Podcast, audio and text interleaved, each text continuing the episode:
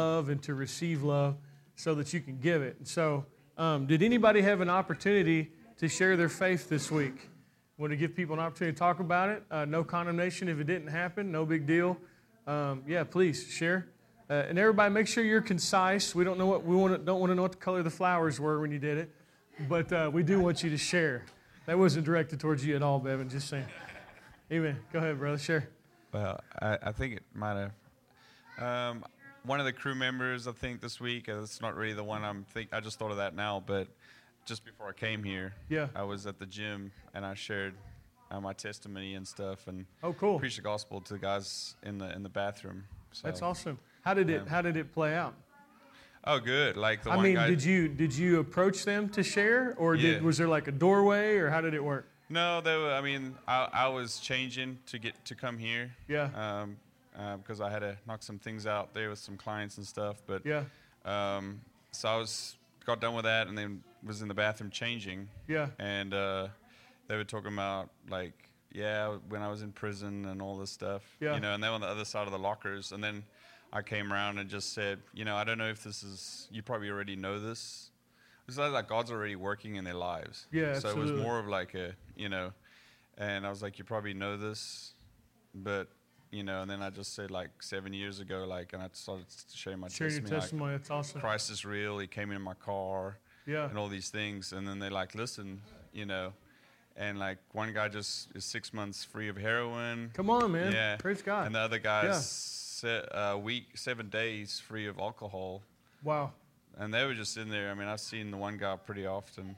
And um, then I just gave them the gospel It's good. of like, it's not a behavior standard, it's, it's a receiving standard, it's Come a on, belief man. standard, you know? Yeah. And um, um, just receive, like, receive his goodness. This is what he did for you. This is, you know, it's not, it's not don't do alcohol, don't do heroin. It's what has he done for me? yeah, Like, focus on that. Yes. You know, and just kind of like, I'm not giving you a law. Like, you know, this, the world says don't drink alcohol, don't do this. And then, like, you're constantly in a struggle with that. yeah. I just shared the gospel, really. It's good, you know, my testimony. It's good. And They were really touched. So That's awesome. yeah, Thank you for sharing that because when you share, you you not only are you sharing what happened, but you're helping teach other people how to do it as well.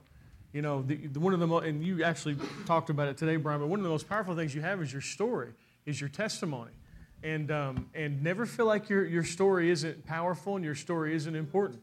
Uh, your story is powerful. Your story is important. We've all been set free of stuff. I mean, everybody in here, none of us are perfect. You know what I'm saying? Like we all have had struggles in our lives. I mean, being a human being is about you need rescued. Did y'all see that video? I love this video, man, on uh, on Facebook of that sheep getting rescued. That is Christianity right there. Who, if you haven't seen it, I'll, I'll just convey it to you real quick. There's, it's awesome, man. It's so funny. There's a reason God calls us sheep, amen. But like this, this sheep is like stuck down in this um, r- trench. Thank you. And so this guy is working so hard. He he gets the sheep free and he pulls him out. And I, I just love the joy of the sheep too, because like the sheep is hyped. So he's free, right? And so the sheep just takes off running, and then he just leaps into the air, and then wham, he goes right back down to the trench again. It gets just as stuck as he was before. Oh, how many know God will rescue you over and over and over and over and over and over again? Can I get an amen? He's never going to get tired of rescuing you. He's your Messiah, and that's what he does. He rescues you, you know? So, you know, so we all have challenges, but your challenges are what's going to glorify God. You follow me? And so it's don't be ashamed, don't be afraid, share. Amen. So please, John. I just wanted to teach you a little bit on that before. Amen. Yeah, one of my coworkers, uh, he's from India and he's Hindu. Yeah. So uh, last week he came to me because his family's back in India, and India's being hit hard again with COVID right Big now. Big time. Yeah. So his brother and his mom have been hospitalized, but he's here in the U.S. and he can't do anything. Wow. So, you know, he's aware that you know I'm a Christian. So he came to me and said, "Man, you know, explain the whole situation. Can you pray for me?" Wow. Which, which I did, pray for his family. Come on. And so he came to me just the other day, all excited to let me know that all's well. They got released from the hospital. Woo! Come on, And, Jesus. You know, it's kind of interesting, you know, that, you know, not me, but, you know, I, I just love the guys that I work with. That, Yeah. That's all I do is I just love them. Yeah. And uh, even though they're of a of a different faith, Yeah. you know, when he really is hurting, you know, they, they come to the light because the light hasn't quote blinded them to the point where like, oh God, I don't want that. That was just too much. Sure. But uh, it's just the, the the goodness of God chasing after Yeah. anybody and everybody, Come on. no matter where they are. Yes. So. Come on. Woo. Glory to God, man. That's awesome. It is. And, and, and so, like, see, our God, He answers prayer. Not everybody has a God like that. You know, in fact, nobody does. We're the only people that do. Our God has power, you know? And so I love that. I mean, you know, that He wasn't shoving the gospel down the guy's throat, He wasn't trying to force him into something. He was just letting goodness shine. Amen? And uh, that's good. It's good. Anybody else have an opportunity to share this week? Yes, please. Um, at one of my jobs, I have a coworker that I've kind of had uh, conflict with. Not me personally I'm a conflict, but this this specific coworker is kind of rather aggressive with me, and kind of talks down to me a lot. And I found out that this coworker participates in a certain type of lifestyle, and that they had heard through the grapevine that I was a Christian, and they were automatically making an assumption about me. Yeah. So I got to have a conversation with this person, and I kind of just like indirectly was talking about, like on purpose, was talking on love and acceptance. And this actually happened a while back, but I just kind of thought it was important to share today. Yeah. But um, so this coworker, um, I, I purposely brought the conversation up indirectly to talk about love and acceptance, and she literally took the bait immediately. She was like, "Well, not all Christians preach that, and da da da da," and I've been scorned and judged, and da da da da. And I was like, I was like, yeah, I was like, you know, not every single uh, Christian is a is an is a, you know a good representation of the love of God. I was like, and you're going to get that everywhere you go. I was like, but you know, sinners are not always in a good reputation have a good reputation of showing love either. Sure. I was like, so you know, I was like, you got to understand that um, just because one person treats you that way doesn't mean that everybody's going to treat you that way. And I apologized to her and I told her, so I'm really sorry that you've experienced that. I was like, but I want you to know, I was like, that I don't judge you. Yeah. I was like, and I accept you just as you are. And I was like, I don't have a problem with you. Mm-hmm. And so ever since then, we've not had any issues. Well, recently she missed work four days in a row, which is odd. And she had apparently had went to the doctor, and they had told her that she's got a lot of health problems. And when she came back to work, nobody knew why she was missing. Well, I went to her, and I said, "We missed you," and she was like. You mean you missed me? She was like, Why would anybody miss me? She's like, Nobody misses me here. And I was like, Well, is everything okay? I was worried about you. I said, I was praying for you. Yeah. And she was like, I appreciate that. She was like, Can you continue to pray for me? She was like, Actually, I don't want nobody to know. But she explained to me her situation and what the mm-hmm. doctor said.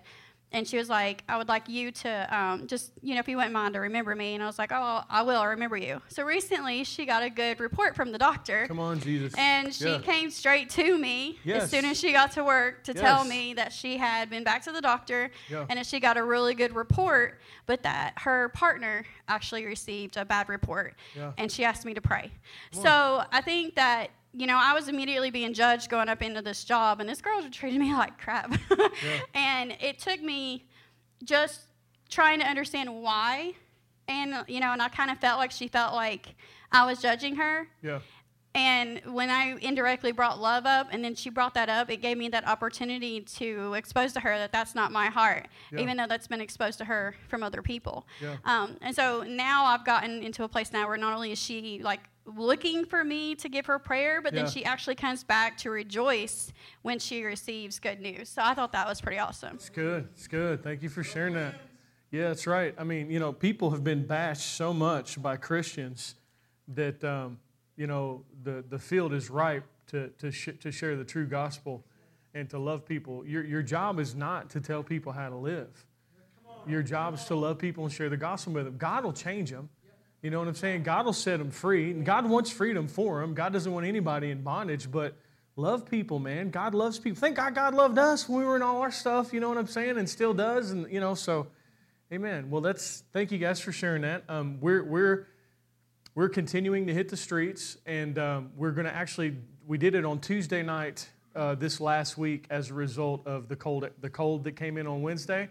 So we went out on Tuesday, and from now on, we're going to go out on Tuesday nights because we're in the process. We want to start youth back up, and if we, when we have youth, we want to have youth on Wednesday nights because sports seem to be a little bit more uh, uh, cooperative with a Wednesday night. So we will continue to do evangelism on Tuesday nights. We'll meet here at the church six, and then we'll, we'll hit the streets until seven, seven thirty, eight o'clock we hit the streets, and uh, we had another group that actually joined us. Uh, uh, Cassie out at Royal Ranch Ministries, her and her family all came.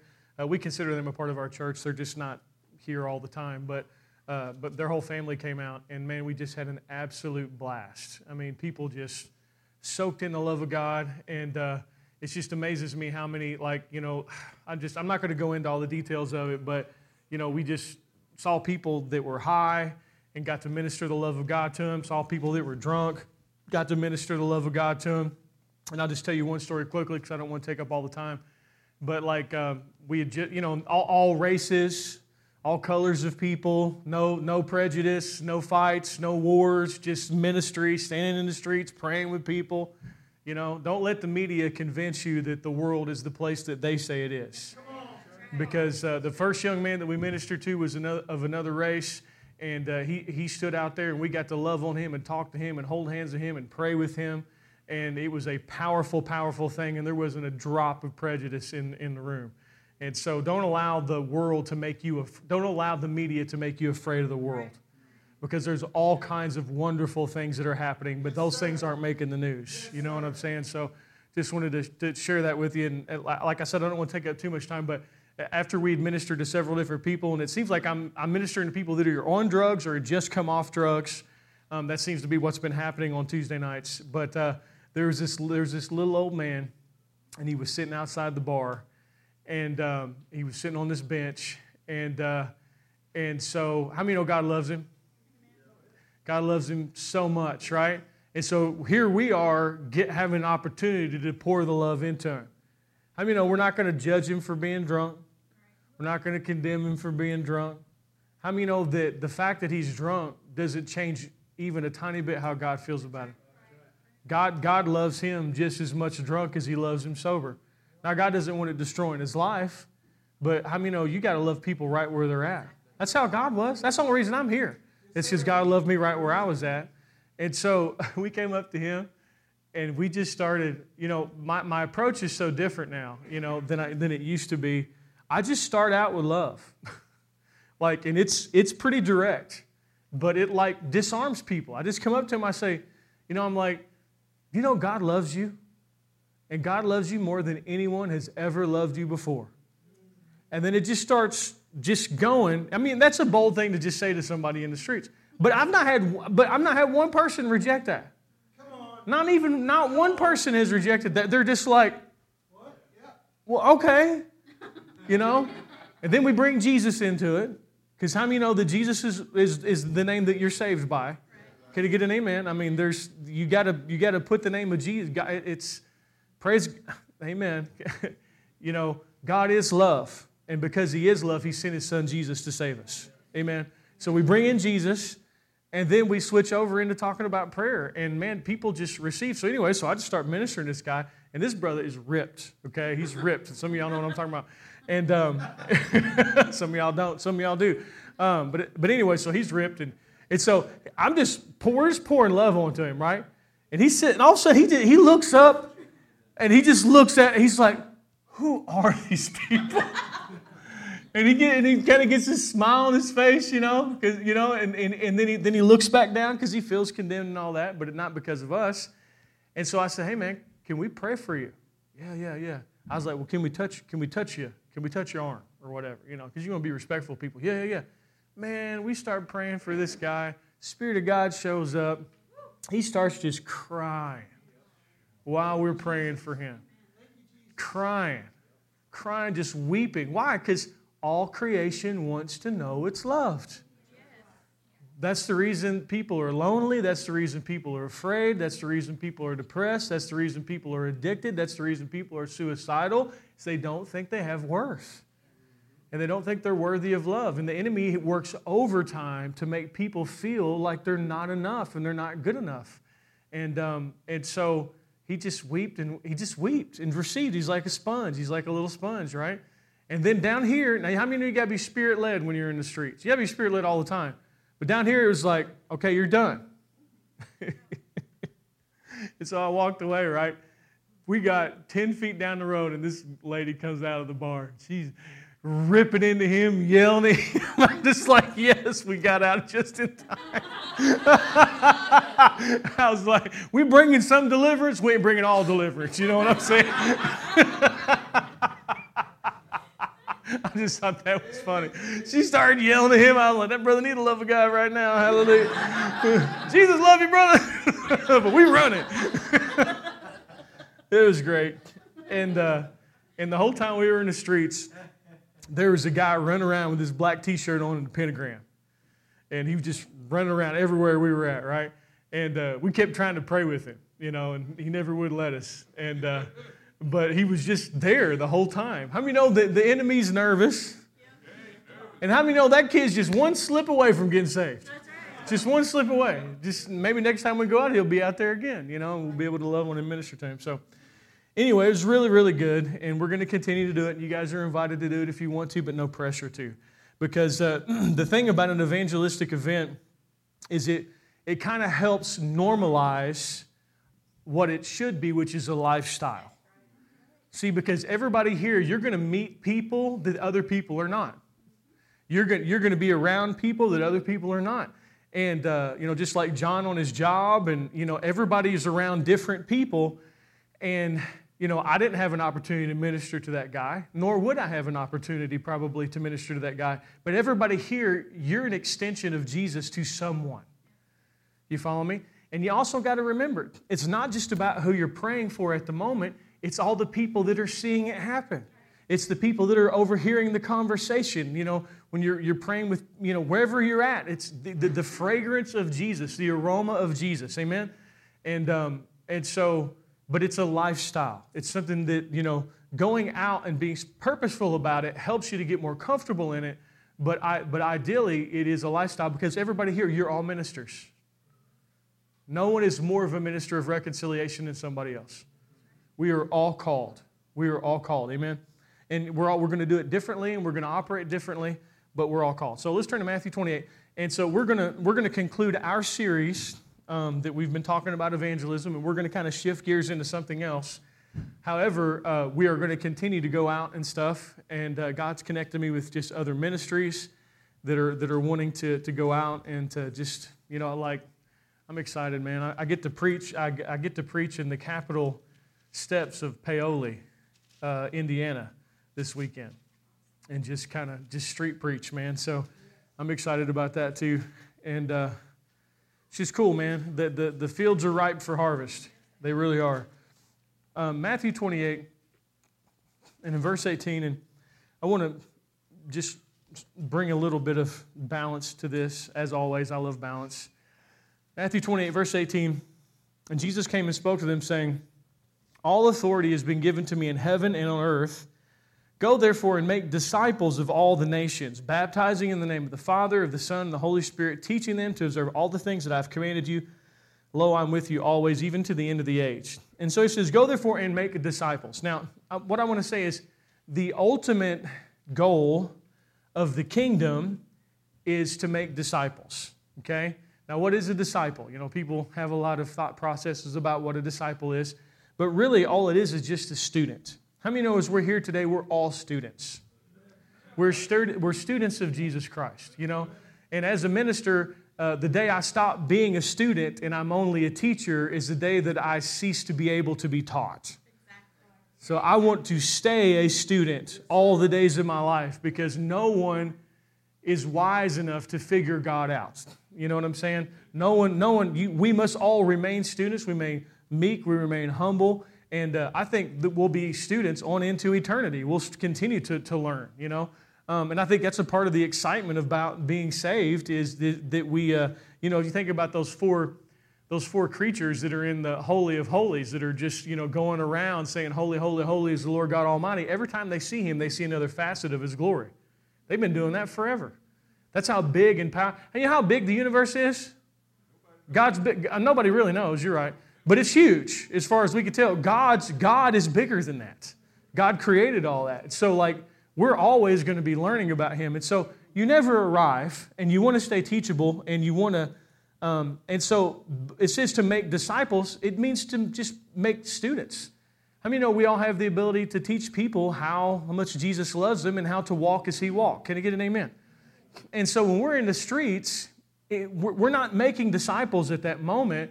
We, we are uh, going into all the earth and we're proclaiming the goodness of God and we're pro- proclaiming the gospel. Some people are, re- there's, gonna, there's different types of ministry. How many know there's hard ground? that's not going to necessarily receive the seed. I was that ground forever. Like if you were a Christian, you tried to witness to me, uh, you were probably going to get a mouthful of something other than the glory of God. You know what I'm saying? Like I was very, very antagonistic towards Christian. I was like your friend. You know, I, mean, I just really gave those people a hard time. I thought they were idiots. And, um, and I thought they were trying to control everybody. And now here I am, one of those idiots. You know, full for Christ, full for Christ, not an idiot. But, um, but anyway, so so there's different levels, but while you're out there, you're, you're just ministering, but the ultimate goal is to make disciples. And uh, I think a lot of times pastors really struggle with evangelism, which is so sad because I talk to people and they're like, pastors don't want to evangelize, they don't believe in evangelism. And it's just so sad that, you know, they're like, well, because they want to just grow their church. They need to come to my church, need to come to my church, need to come to my church. And um, that's really not the kingdom. The kingdom's not about growing a church, the kingdom is about introducing people to Jesus in the process of time, people may come and get discipled, and praise God for that because this the ultimate goal is to, to make disciples. But if your only goal is to build your church, then you're building your kingdom and not the Lord's. Amen. Hallelujah. So anyway, um, but but the ultimate goal is to teach people, amen, and to make disciples. So I just wanted to say that to bring a little bit of balance there. But uh, not not every. I mean, you know, I was saved in a little Baptist church. You know, now I'm not still there. I, I got born there, but I'm, I'm now in other places. You follow me? So the person that delivered you into the kingdom is not necessarily always going to be the same person that's going to disciple you. Are you tracking me? And then you have different seasons, maybe where you learn different places, and that's okay too. Can I get an amen?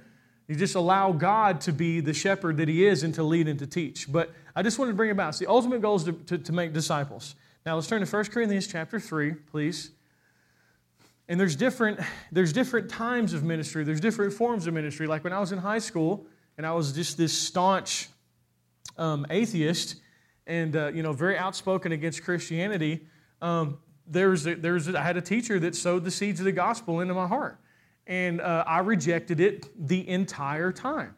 Uh, I was not receptive ground. I was hard ground, but that seed was still there, and years later, when, when the time came for me to get saved, a part of the reason that I got saved was the seed that was sown into my heart when I was in rebellion. Are you tracking me here? So I say all that to say this, you know, you know, like when we were sharing some testimonies here, we're looking at times when maybe things are a little bit more ripe and things were a little bit more good. But you know, but there are times when it's not like that and that's okay. Like one of the times when we were we were out in the street and we kind of had a large group of people, and we really shouldn't have had such a large group of people because you get a large group of people together can look very intimidating. We should have split up, but we didn't at that time. We were just walking around, and um, and I was trying to approach this guy. Well, we told I totally freaked him out, and he rejected it hard. How many know that's a part of it? That's a part of it. Had I been that guy, I would have rejected it hard. But how many know the seed's still sown? The seed's still sown. So you got to understand there's different, there's different types of ministry, and some of it's visible and some of it's not visible, but the key element is continuing to sow the seed. 1 Corinthians chapter 3 and verse 5, it says, Who then is Paul and who is Apollos, but ministers through whom you believed, as the Lord gave to each one? I planted, Apollos watered, but God gave the increase. So we see two different types of ministry. We see one person that's, you know, sowing seed and planting, and then we see someone else. How many know if you just plant the seed alone and there's no water, that seed's not going to grow? But how many know, listen to me, how many know a seed can stay dormant for years? And then when the right water comes up, it'll grow. Just like me when I was in high school, that guy, he sowed all that seed into my heart. I rejected it the whole time. That seed laid on hard ground. But when I got over into a place of coming to the end of myself in a place of desperation, And then the hope of the gospel started to come in. That water started to pour on that already present seed, and it started to germinate and bring forth. And 20 years later, I'm a preacher. You, you, follow me? And so there's a time that just because the seed's sown and you're not seeing it bring forth doesn't mean the seed's not sown. Can I get an amen? And then there'll be times, you know, when you're ministering, you know, I would say most of the people that, that are here and that come to this church, uh, you're here as a product of seed that was sown in your heart other places. Every single one of you, you know. Um, and, and so you, you come in here and, and there's an element of watering that happens but uh, you know, I, I, would say most of you, I didn't. I wasn't there to be the one that helped birth you into the kingdom, if you allow the term "help." You know, but um, but so there's different types of ministry. Okay, he said, "I planted, Apollos watered." But ladies and gentlemen, who's the one that actually brings the increase? God. God does it all. We are just allowed to be involved. We're just invited to be a part of what He's doing. And I, I think the greatest analogy is that is when you let your kids help you do something. You know, like, like, you know, Eli loves to help. I'm talking loves to help, loves to help. Like, if he doesn't get the help, he's going to be really upset. And so, like, when I carry the groceries in, I don't just carry the groceries in. You know, I got to carry the groceries, and then I got to find something that Eli can carry. because if I don't include him, he's going to be he's not going to be happy about it. So we got to give him a little box, give him a little bag. So as I'm carrying the groceries, and I have to set aside stuff to give to Eli because bless God, he's going to get up. Uh, uh, he's going to carry. Now is it easier for me to carry the groceries in myself? Absolutely. It would be so much faster, but it's a joy to let Him be involved, and it's a joy for Him to be involved. How many know God could probably preach this gospel better than we do? But as our loving Father, it's a joy for Him to allow us to be involved, and it's a joy for us to be involved. Can you get an amen? He lets us be a part of what He's doing, but He ultimately is the one that brings all the increase. And so he says, So then neither he who plants is anything, nor he who waters, but God who gives the increase. Now he who plants and he who waters are one, and each one will receive his own reward according to his own labor. So in ministry, you know, there are times, just like when I shared earlier, some of the places there was kind of a hard heartedness. Other places there people were, were ready to receive. Amen. And so you just have to understand that when you're out. You know, some people are ripe, some people are not ripe, but the seed's still sown. Amen. Uh, let's turn to Mark chapter 4.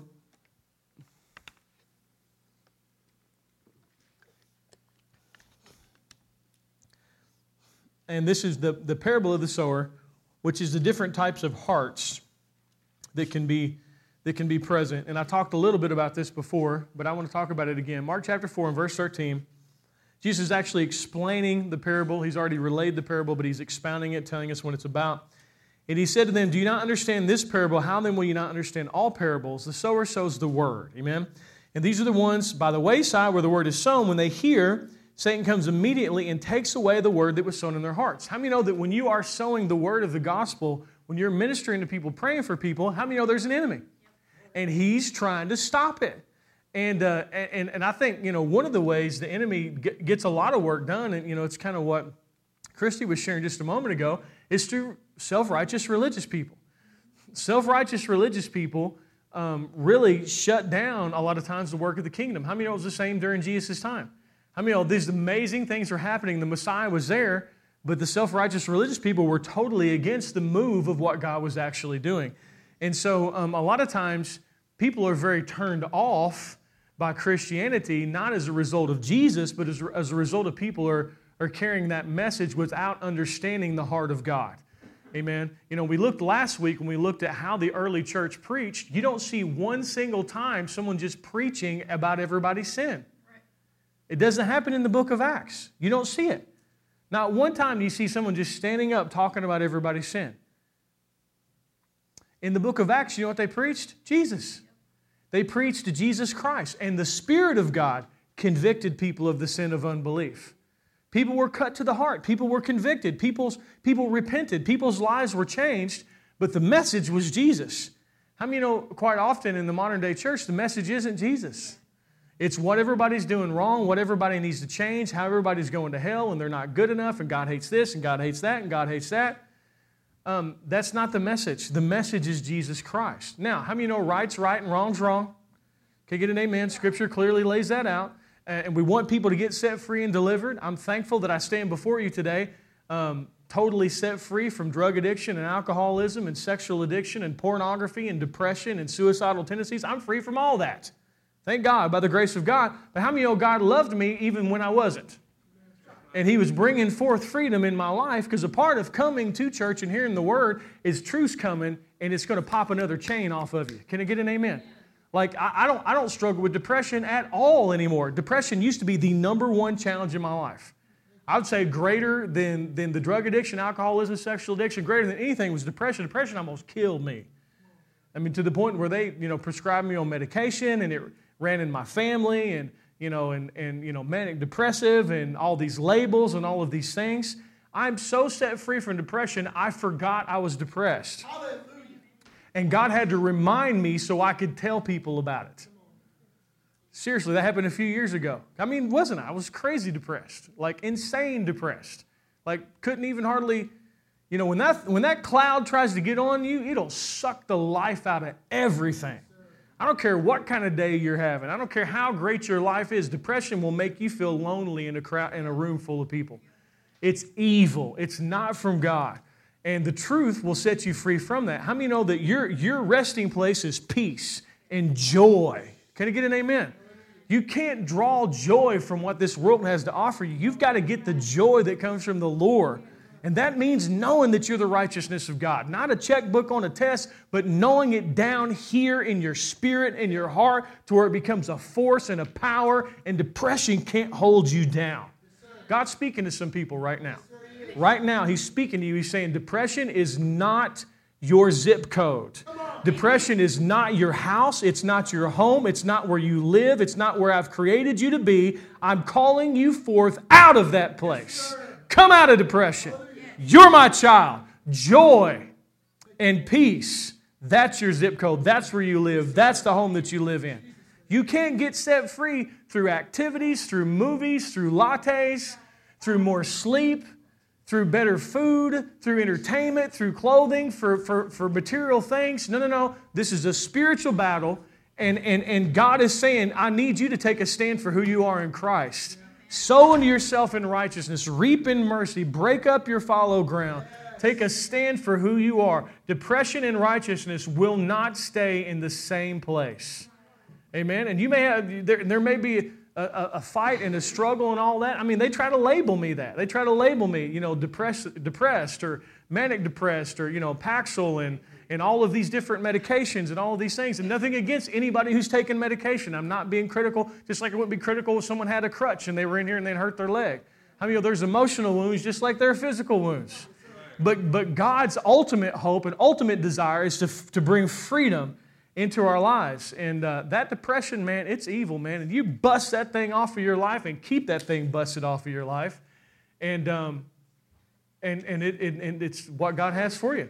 There's no depression in, the, in heaven. You know what I'm saying? There's no depression in the kingdom. It's not. Now, it is a product of the mind, it is a product of the emotions. And there may be times where the enemy will try to do that, but take a stand against it. It's not yours.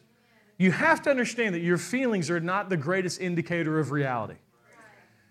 You have to know that. I, I, that's one of the things I preach on so much when I just share, like on Facebook for five or 10 minutes or whatever, because the enemy will hit your emotions and he'll hit your thoughts. And if you're not careful, all of a sudden you'll start to isolate yourself. All of a sudden you feel like you don't belong. All of a sudden you feel like you're not worthy. And, and the way a predator tries to get its prey is it tries to separate it from the flock. Don't let the enemy separate you. Don't let the enemy separate you. Don't let the enemy separate you. Don't let the enemy separate you. Don't let the enemy separate you. Amen? Amen. Make a decision. Make a decision. You, how many know you need people? Everybody in this room, we need each other. No one in here is standing by themselves. We all need each other, and we need the Lord, and we need the Lord that's in each other. Can you get an amen? enemy's really trying, one of the things the enemy's really trying to do is trying to destroy fellowship, destroy community with all this stuff that's going on, and we have to take a stand against it. Don't allow your feelings to determine your reality. Amen? Take a stand against it. How many know your reality is going to be determined by what, what Scripture says about you? Can I get an amen? Hang your hat on the truth. Don't hang your hat on the way you feel. Amen. So, amen and God will set you free from it. He'll set you so free from it, you'll forget that you struggled with it. And He'll have to remind you so you can share your testimony. It's the truth. Amen. Amen. I, I just want to pray. I just want to pray for people right now. I just, I just, God won't let me go. Father, I just take authority over depression. I call it out. Depression, I speak to you. I break your power off of the child of God. I break your power off of the child of God. I command you to loose them and let them go in Jesus' name. Thank you, Lord. Just receive that. If that's you, just lift your hands up and receive that right now. Father, we just thank you for that. I just felt like the Lord wanted you to do that. This is a contact point. Just take authority over it. I thank you for it. We thank you for it. We thank you for it. We thank you for it. We thank you for it. Hallelujah. Father, in Jesus' name, I just rebuke depression. I just command it to loose him and let him go. This is a man of God. This is a man of God. This is a man of God. This is a good father. This is a good husband. This is a good provider for his family. This is this this this man right here is a beautiful representation of the father's heart. People feel safe around you. They feel safe in your presence. Lord, I just thank you and praise you that this battle right here is over today. And he grows stronger and stronger and stronger. God says that you are faithful. You're a faithful man. You are a faithful man. If there, and if there is one thing that God prizes, it's faithfulness. Faithfulness is more important to Him than ability, it's more important to Him than charisma, it's more important to Him than giftings. In the scriptures, when they said, Find us faithful men that we may be able to teach, so that they may teach others also, it didn't say charismatic men, it didn't say gifted men, didn't say good looking men, didn't say rich men, didn't say people with degrees. It said faithful men. God values faithfulness because God is a faithful God. And I just heard clear as day from the Spirit of the Lord that you are a faithful man and you've not been forgotten. You've been cast out.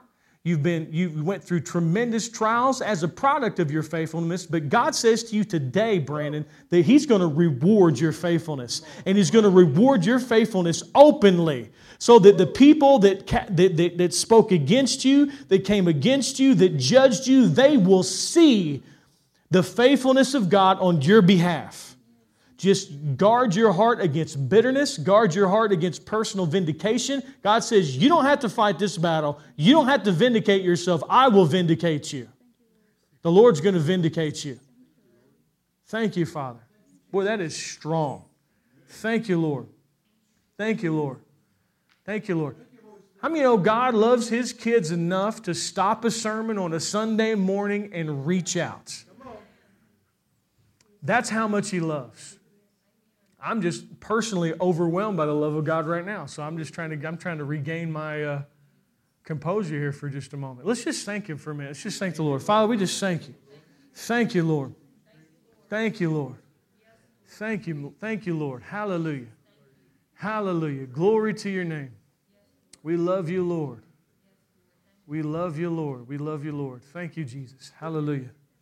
Hallelujah. Hallelujah. Hallelujah. Thank you, Lord. Thank you, Lord. Amen. Amen.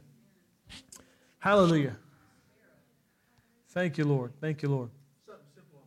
Yeah. Please. It's really simple. Amen. We have the mind of Christ. Yeah. He gave us the ability to think, decide, then feel. Amen. It's not feel, decide, and then think about what you did. Well said. Very well said. And it's just super simple. Simple things we have powerful. the mind of Christ. Yeah. and We're subduing thoughts. yeah. We're thinking about it. Yeah. We have the decision, and then we feel what comes after that. It's good, man. And it protects us from this society gone mad Yeah. where we're whipped up with our emotions Yeah. to react Yeah. and then think about what we did. Yeah. It's good. Right? And we always end up in that same place of condemnation because you emotionally react to something and you're like, oh. Yeah. right? Yeah. But if you actually take control, it's not sin to think about it Sure. Sure. and sure. give that thought to Christ. It's good, man. It's to come out and then you feel the joy and you feel the peace and you know that God's got it in control. It's good, man. That's a good word. And, and you know, as you're sharing that, I'm, the Lord's highlighting something in my spirit um, because the reason, there's a fresh wave of universalism, okay? and there's a, there's a fresh wave of attack against the scriptures. And it's, it's and, and you know, of course, it's going to happen right when the kingdom needs to be moving forward and we have all this work to get done for the kingdom. But the reason that it happens is, is exactly what he was talking, what, exactly what Justin was talking about, is they take their emotions and then they view the scriptures through their emotions. And if you're going to take your emotions and your human logic and you're going to exalt it above the scriptures, then you're going to look at the scriptures and get offended at what it says. And, and, and just decide, well, I don't agree with that. So I'm going to cast that out, and I'm going to cast that out, and I'm going to cast that out. And see, once you start casting scripture out, it don't stop until you throw the whole thing out. That's one thing I've noticed. Because that's what they do. They'll be like, they'll be like, well, we don't, we don't agree with that. We don't agree with that. We don't agree with that. We don't agree with that, that, that, that, that, that. And all of a sudden they've thrown the book out. And you know what they're doing? They're walking away from Christianity. And they're no longer counting themselves as a believer. And they're under a banner where emotion is king.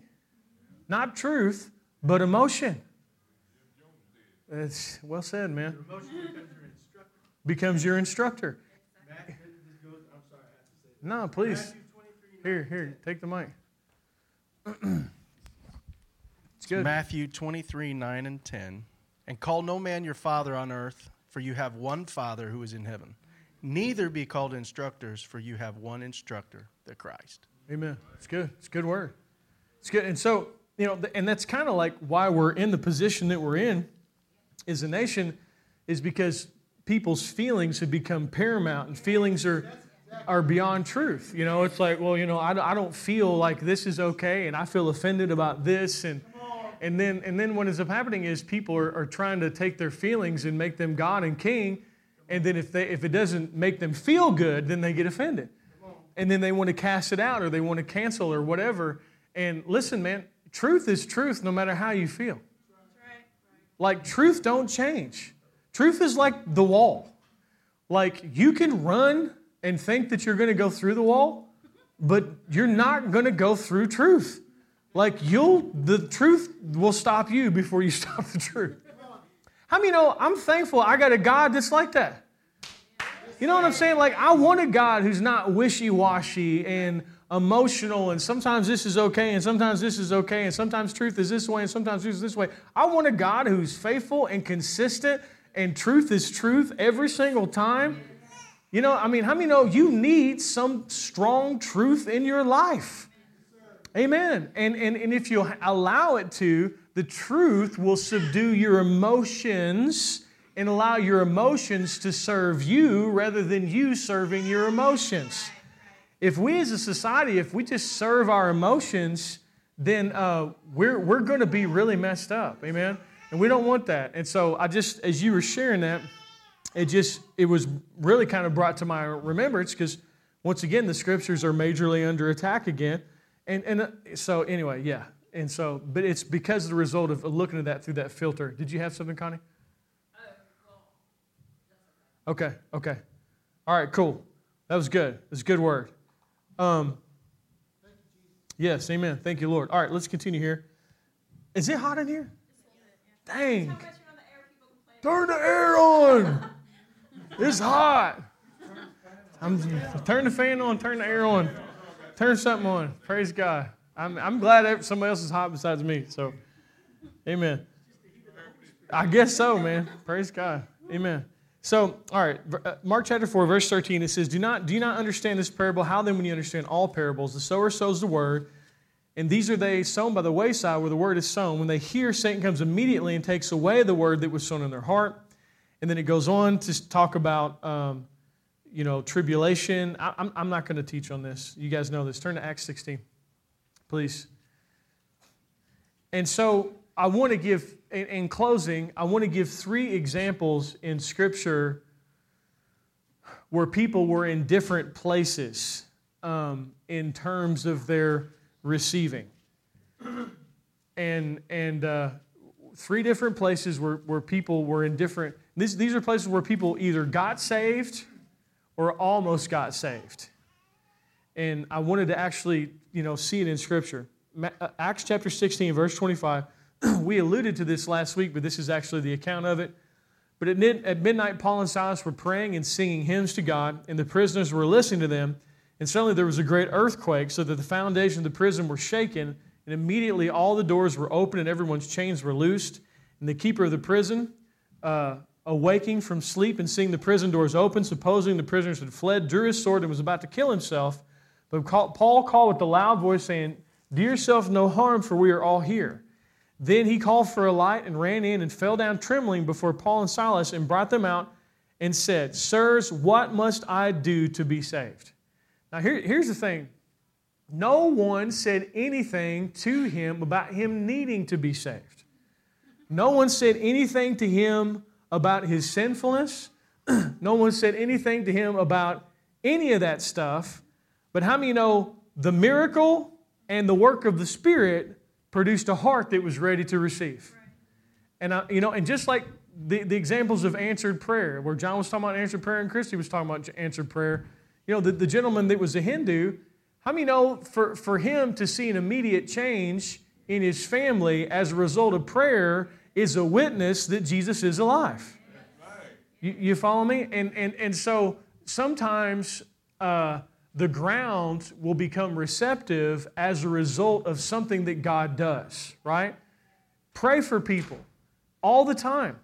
It, when someone comes up to you and they're, and they're telling you about all their problems, they're, they're asking you to pray for them. I'm just telling you, they're asking you to pray for them. Just pray for them. Pray for them right there. You know, don't, don't put them on a prayer list. You know what I'm saying? Don't remember them in prayer. Just say, hey, can I pray with you? You don't have to be an orator. You know, in fact, it's better if you're not. Just keep it simple. You know what I'm saying? Just pray and move on. And let, let God move because, see, God uses your authority. If God didn't use your authority, then God wouldn't ask you to pray. How many know Jesus said, Father, pray that your will will be done on earth as it is in heaven? You know the why we pray? Because authority's been given to us. How many know God, we're the door that God walks through? Can I get an amen? Uh, what I'm saying is, God needs you to pray. God needs you to pray. Now, don't take all kinds of pressure on yourself and freak out. Please don't do that. Don't do that. That's not good for you. It's not good for anybody. Just when, when opportunity comes, pray. Amen? And we'll see God do amazing things. How many know God's going to do some miraculous things in the times that we're living in? Listen, don't seek after the miracles. Don't seek after the power. Seek after Jesus. Seek Jesus, the other stuff will follow you. Can I get an amen? But listen, the other stuff's important, but it comes as a product of seeking after Jesus Christ. Amen. Now you have an awareness of the fact that God does that and God's a supernatural God. God's still doing supernatural things. But I believe, once again, God's going to throw some pitches to you and He's going to be setting you up for you to swing. And He's, he's partnering with you in, in the time of the harvest. Amen. But so between this miracle and the work of the Spirit, this man's ready to get saved. And so they said, Believe in the Lord Jesus Christ and you will be saved, you and your whole household. Notice he didn't say, hey, you're already saved, don't sweat it. And I know I'm hitting universalism a lot here lately, but it's, it's just, it's so, it's getting loud again. It's like, I thought you people were done. like, you know, like, it's been quiet on the universalistic front for some time now, but it's ramped up again. And, uh, and you know, and I'm not saying the people are bad. I'm not saying the people are bad at all. I'm not, I'm not into to warring against people. I mean, you know, we're warring against the doctrines of devils. And it is a doctrine of the devil to say that faith is not needed to be saved. It's not scriptural. So notice he does not say you're already saved. He says you must do what? Believe. Simple, believe. We're not asking you to jump through a hoop. We're not asking you to jump over the bridge. We're just asking you to receive Jesus. Just believe. So they said, Believe in the Lord Jesus Christ, and you will be saved, you and your whole house. And then they spoke the, the, the word of the Lord to him and all who were, were in his house. And he took them the same hour of the night and washed their stripes. And immediately he and his family, they were baptized. When he had brought them into the house, he set food before them and rejoiced, having believed in God with all his house. So he got saved. Everybody got saved. Amen. And then the first after you get saved, what do you do? Get baptized. Amen. That's showing what's already happened in your spirit. Now let's turn to Acts chapter 8. Like I said, we're just going to a couple places and we're going to close and we're going to pretty much finish on teaching on evangelism and we'll continue to move on to some other things. But I just want to want to keep it fresh in your spirit and just see times when people actually got saved. So that guy, he wasn't ripe for salvation, but as a result of something miraculous that happened, and as a result of the, of the leading of the Spirit, he got ripe fast and got saved fast. And he wasn't just he that got saved, his whole house got saved. How many know when you get one person saved in a family, it can affect the whole family? That's how my papa was. My papa was, was, a, you know, was an alcoholic, womanizing, violent man. Like he carried a pistol everywhere he went. And they used to say that, you know, you didn't know if you were going to come back, you know, alive or dead when you went out with him. Well, when he got, he got saved, and he got radically saved, and then the, our whole house got saved. You know, uh, like my, my mom, like they, they, but they, they went over into legalism. God love him. I mean, he, he got saved, went home, took the TV, threw it in the yard. You know what I'm saying? No more roller skating, you know, and, and you know, and, and all this stuff. And really kind of put the family through hell through legalism, but he didn't know any better, and he just wanted to serve God, and he was excited about serving God. Um, but as a result of him getting saved, it created a, a, a level of heritage in, in, my family. How many know you, when you, one person gets impacted, the whole family can get impacted? Can you get a name? That's how God works, you know? And uh, so, anyway, so that happened. Now, this next guy, this guy is what you call extremely ripe. Like this brother, you ever seen some fruit hanging on the tree and it's so ripe that it's just ready to just drop off at any moment? That's what this guy is. And this guy, it, it, it, there's no telling the level of influence that this guy had on the Ethiopian culture uh, because of his position. He was a high ranking official, he was a eunuch uh, in, in, the, in the kingdom, and uh, he just had a tremendous amount of influence. But God had already been working on this guy. This guy's already reading the scriptures, this guy's already uh, he's right there ready to get saved, but how many know God's going to send somebody to be a part of that? That's how he works. That's how the God doesn't get saved alone. God sends somebody. Let's take a look at it. Uh, Acts chapter 8, verse 26. It says, And now an angel of the Lord spoke to Philip, saying, Arise, go toward the south along the road which goes down from Jerusalem to Gaza. Notice he didn't say, Go to this church service. Amen. He said, Go somewhere where someone's at who's not saved. Amen. That's what he said. He said, This is desert. So he arose and went, and behold, a man of Ethiopia, not, not against church services, but how many know most ministry happens out there? We come in here, we get filled up, we get strengthened, but we take it out there. Out there is where it's at. Amen. Ministry is out there. It's in here, but it's out there. Amen. Amen. Um, the message of the gospel is not come you, it's go you. Now, we get discipled in here, but we're discipled so that we can carry the gospel wherever we're at. Amen. Amen. I know I've said that a thousand times, but I'm really trying to get that down into us. And so, anyway, so he arose and went, and behold, a man of Ethiopia, a eunuch of great authority under Candace, the queen of the Ethiopians, who had, who had charge of all her treasury and had come to Jerusalem to worship and was returning. And sitting in his chariot, he was reading Isaiah the prophet. Then the Spirit said to Philip, Go near and overtake this chariot. So Philip ran to him and heard him reading the prophet. This bro is already reading scripture. This brother is ripe. Prophet Isaiah said, and he said, Do you understand what you're reading? He said, How can I unless someone guides me? And he asked Philip to come up and sit with him. The place in the scripture which he read was this He was led as a sheep to the slaughter, as a lamb before its shearer is silent. So he opened not his mouth. In his humiliation, his justice was taken away. And who will, who will declare his generation? his life is taken from the earth. Now, does that sound like an evangelistic scripture? Probably not so much. But yet, how many know God will take an Old Testament passage that's prophetic and, and reveal Jesus out of it? I mean, that whole passage is talking about Jesus? But how many of the eunuch don't know that? The reason I say that is all scripture is given by inspiration of God and it's powerful and it's alive. See, what, what, what, what the guy should have said, oh, that's, that's old covenant, man. You know, you don't need to be reading about that. How many know that old covenant is, the Old Testament is powerful? Can you get an amen? Spirit of God breathes upon the scriptures, brings forth life. this guy's on the verge of getting saved through reading this prophecy. Anyway, so the eunuch answered Philip and said, I ask of you, who does this prophet say this of, himself or some other man? Then Philip opened his mouth and beginning at the Old Testament scriptures, because that's the only thing they had, preached Jesus to him. How many know he had the shadow of the truth? But how many know when it's talking about that lamb and talking about all that stuff, how many know the image of that truth is Jesus Christ, the Son of God? And we just needed somebody to rise up with the Spirit of God and reveal what you're reading about is Jesus, and this is the one that saves. Amen? And so, so he opened his mouth and beginning at the scripture, preached Jesus to him. Now, as they went down the road, they came to some water. And the eunuch said, I love this guy guy's so hungry to get saved. See, here's water. What hinders me from being baptized? He's so ready. This is extremely ripe fruit. See, this eunuch, he's been in God's preparation tank for a long time. Spirit of God's been on him, showing him scriptures. He's so ripe he could fall off the tree. But God brings one of his kids in, Philip, and says, Here, partner with me, pluck this fruit off the tree. It's beautiful, isn't it? and so he says, then Philip said, If you believe with all your heart, you may. And he answered and said, I believe that Jesus Christ is the Son of God.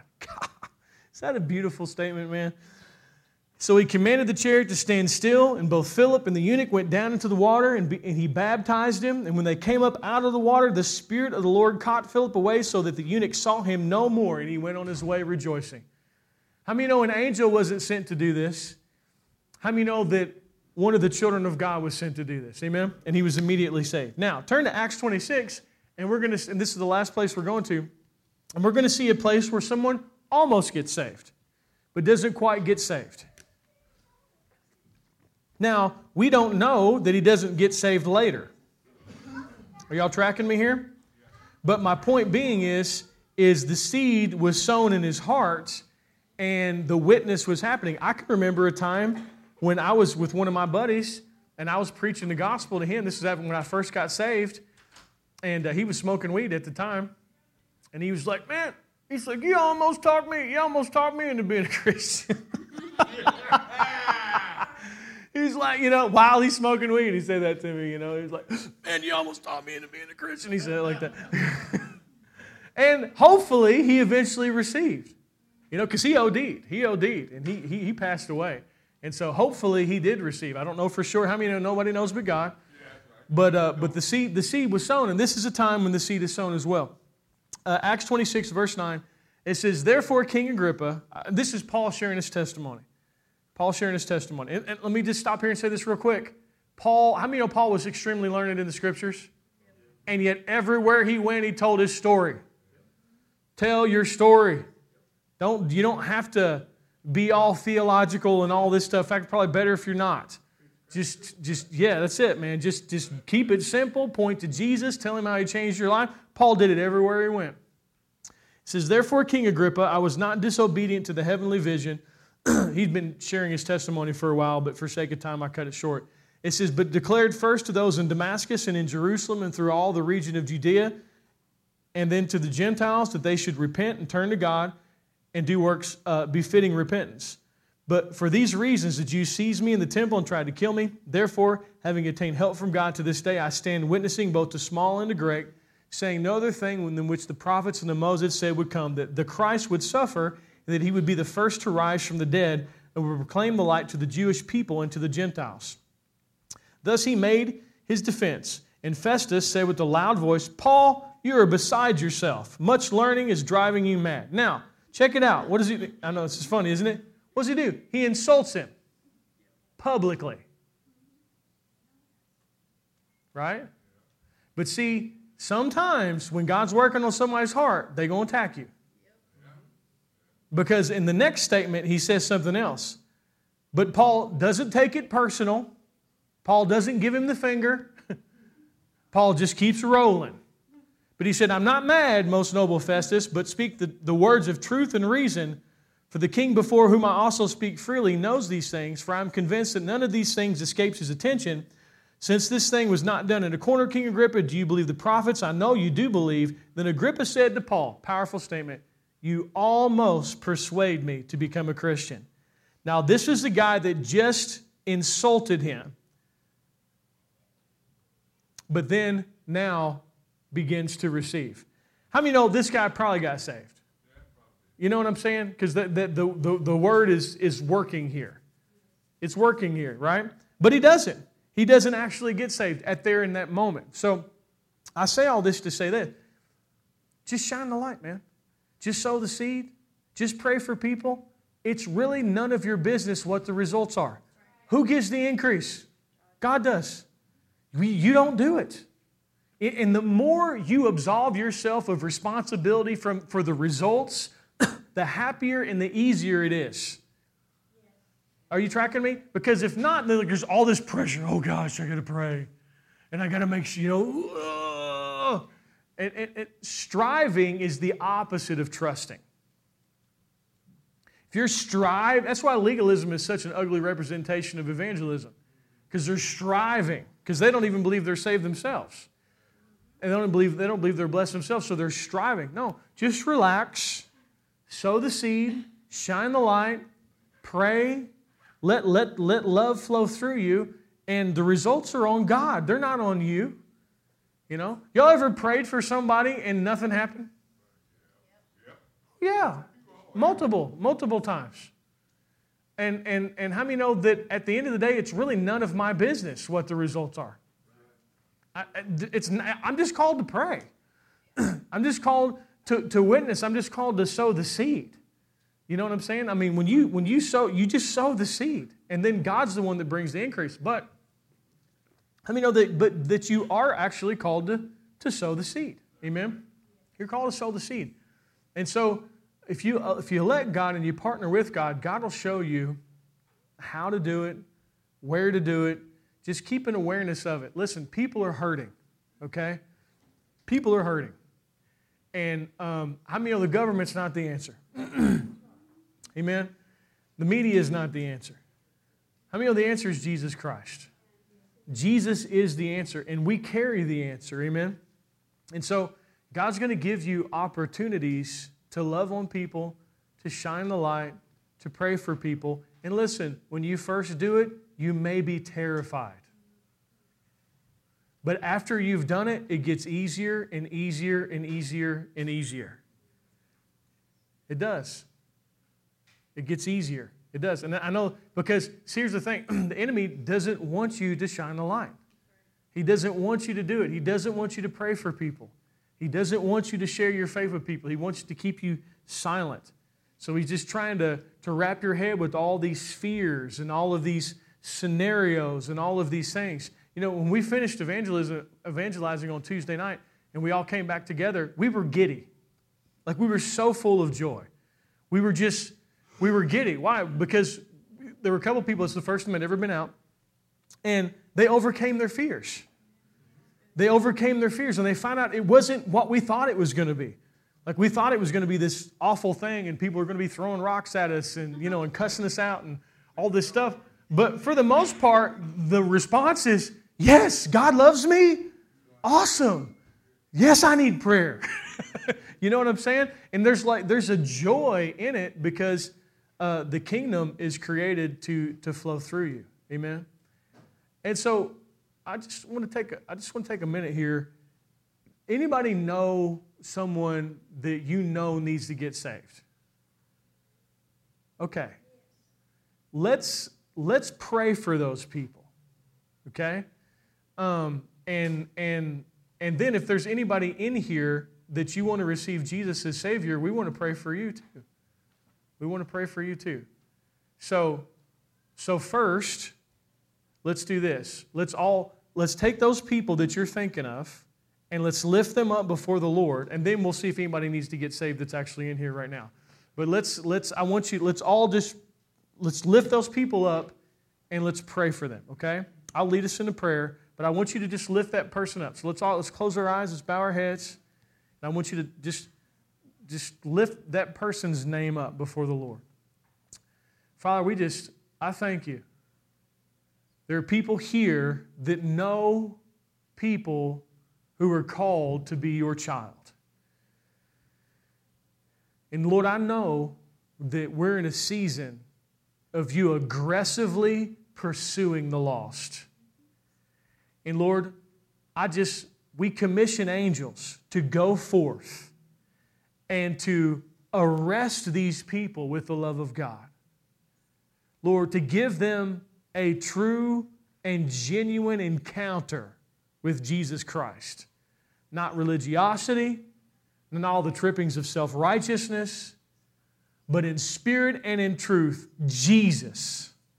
Lord, I thank you that you order their steps, that you order their thoughts. Lord, if these people play a role in this, I thank you that you show them what that role is.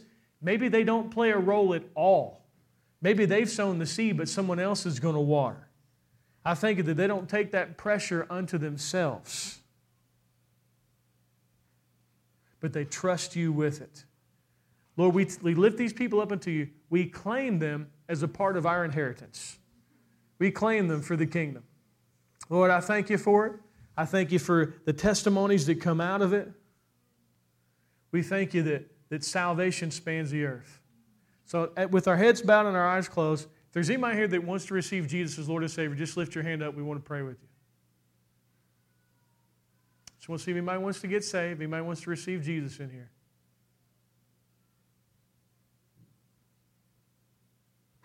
Okay. Salvation can happen at any time. It's just a matter of believing, it's a matter of receiving. It's very, very simple. We've overcomplicated it. And so, anybody watching on live stream that, is, that has not received Jesus as Lord and Savior, we just want to give you an opportunity to receive. All it is is believing, all it is is declaring. Now, I would encourage you to get baptized. I would encourage you to join a local church. I would encourage you to be a fellowship with believers. That's a part of the kingdom. But salvation is as easy as being rescued out of a pit. So, Lord, we just thank you. We thank you for your salvation going forth. We thank you for your will being done. We thank you for your word being heard. Lord, I just thank you that there's an empowerment to your people to, with that easy, light yoke of Jesus, share the fragrance of, of Jesus, the fragrance of God's love everywhere they go. I thank you that they're spirit led, they're wise, their steps and their thoughts are ordered by you. Help, Father, give them the courage and the boldness to be a witness. I thank you, Lord, that you set them free from the fear of man and from what people think. Lord, I thank you for that. I thank you for a freedom from what people think and a boldness and a courage to represent the kingdom in their daily life. Lord, we just thank you for that in Jesus' name. Amen. Amen. Praise God. Thank you, Lord. So we're we've concluded our our uh, series on this, but we're still going to go out on Tuesdays and we'll still testify and talk about a little bit. But we'll we're going to move into some more discipling type stuff. Um, if anybody would like a, would like to give or need a giving on, did you have something you want to say?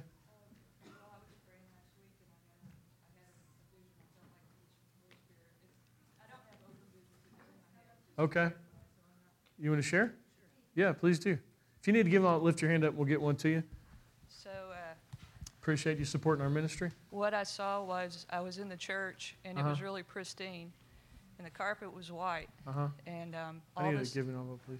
all of a sudden, uh, there were, the doors just burst open, and all these muddy, like totally unruly kids just came running Awesome. in, and they were looking for Jesus. Wow. And so I was. It's funny because it was so. It was such a strong thing that I actually had. I actually had this reaction, like, where I was really uncomfortable and overwhelmed Oh, because wow. I was like, "Oh my gosh, what are we going to do?" You know. Yeah. And it's like, uh, but then I looked and standing right where you are right now, Jesus was standing there, Wow. and he was laughing, and he he knelt down and opened his arms up, and he was laughing. He was so thrilled. yeah. And the kids just came running towards him, and you know, I was like, you know, Jesus is all dressed all white. You know what's going to happen? Wow. Oh, sorry, but uh, but as soon as each kid touched touched him, as soon as they touched him, because Wow. they were all just embracing him, they the mud went away. Wow. And Golly, were what a powerful completely vision. That's awesome. So I I just felt like uh, I really felt like the Lord wanted me to share that today. Amen. Thank you. So Thank you. That's really good. That's a good word. That's a really good word. Yeah, I really, um, it's time for people that understand grace to share the good news of the gospel. It really is, man. Because the world needs to know that they're loved. Amen. Praise God. Thank you for sharing that. Uh, if, if, you're wanting to give online, you can go to gracepointgeorgetown.com and you can give that way as well. Father, we just thank you and praise you. We ask you to bless this offering in Jesus' name. Amen. couple of